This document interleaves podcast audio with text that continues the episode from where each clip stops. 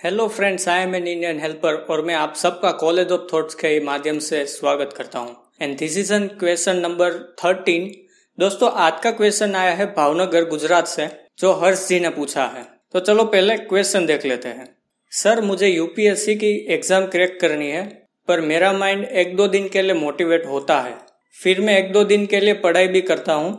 फिर ऐसा होता है कि चलो बाद में करूँगा। तो मेरा मैन यूपीएससी के लिए जिद्दी बन जाए ऐसा कुछ वीडियो बनाओ और शेयर करो तो दोस्तों ये क्वेश्चन का आंसर देने से पहले मैं आप सबको बताना चाहूंगा कि अगर आपके लाइफ में भी ऐसे ही कुछ छोटे मोटे क्वेश्चन है तो आप हमें भेज सकते हैं क्वेश्चन भेजने के लिए ये वीडियो के डिस्क्रिप्शन बॉक्स में जो पहला वाला लिंक है वहां क्लिक करके आप अपना क्वेश्चन आसानी से भेज सकते हैं तो हर्ष जी पहले तो કેમ છો મજામાં तो हर्ष जी मैं आपको एक छोटी सी पहले कहानी सुनाता हूँ उसके बाद मैं आपको पाँच छोटे छोटे प्रिंसिपल्स दूँगा। आपको वो फॉलो करने हैं। और आप अपने गोल तक आसानी से पहुँच सकोगे।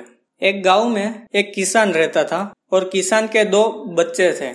दोनों बच्चों की शादियाँ हो चुकी थी। उनमें से जो बड़ा बच्चा था, वो कुछ काम नहीं करता था। और जो छोटा बच्चा था, वो अच्छे से काम करता था और अपना घर चलाता था। और वो जो बड़ा बच्चा था वो अपना घर चलाने के लिए भी पापा से पैसे लेता था और खर्चे निकाल रहा था। तो फिर एक दिन वो किसान को ऐसा आइडिया आया कि उन्होंने दोनों बच्चों को एक दिन घर पे बुलाया और बताया कि आज से ये जो हमारी खेत है, जो ज़मीन है, उनका हम बंटवारा करते हैं। मतलब टोटल पंद्रह एकड़ ज़मीन थी, उनमें से दोनों को पाँच पाँच एकड़ दे दी। मतलब छोटे बच्चे को पाँच एकड़ दे दी और बड़े बच्चे को भी पाँच एकड़ दे दी। और पाँच एकड़ किसान ने खुद के लिए रखी। और तभी किसान ने बोल दिया कि अब खुद की ज़मीन पे खुद को काम करके खुद ही अपना घर चलाना है। तो जो छोटा बच्चा था, वो अपने पापा का ऑर्डर फॉलो करने लगा बट जो बड़ा बच्चा था, उन्हें कुछ फ़र्क नहीं पड़ा।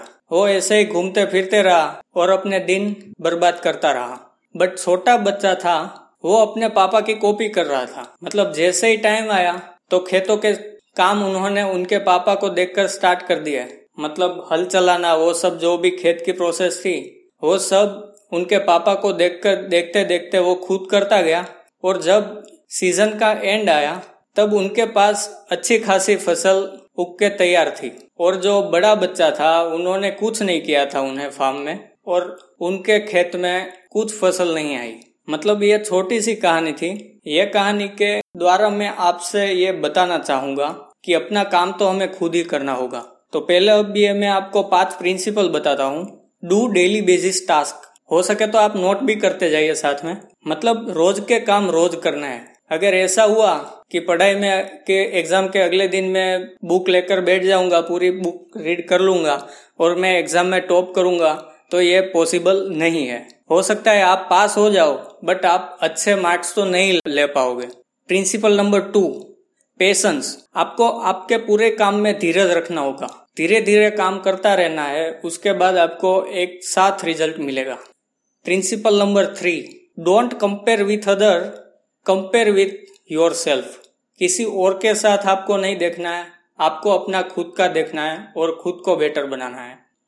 Principle number four work with management मतलब अगर वो किसान रात को जाता खेत करने तो वो अच्छा नहीं रहता।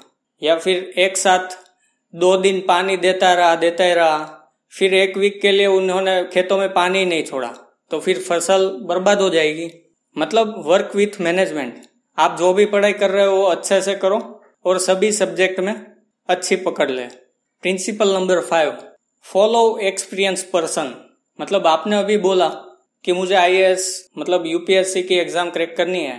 तो यूपीएससी वाले ऐसे बंदे को आप सिलेक्ट करिए कि वो कैसे काम कर रहे थे।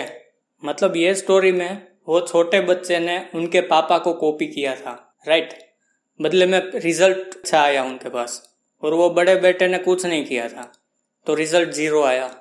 मतलब जो एक्सपीरियंस पर्सन है, उनको आप कॉपी करना सीख जाओ, उनका मेथड आप सीख लो, वो कैसे काम करते हैं, कैसे रीडिंग करते हैं। मतलब ये पाँच प्रिंसिपल थे, फिर से मैं बोल जाता हूँ principle number one do daily basis task principle number two work with patience principle number three don't compare with other compare with yourself principle number four work with management और principle number five follow experience person और हर्ष जी रही बात motivation की मतलब आपने बताया कि मैं दो दिन तक फुल मोटिवेट रहता हूँ, उसके बाद मैं छोड़ देता हूँ।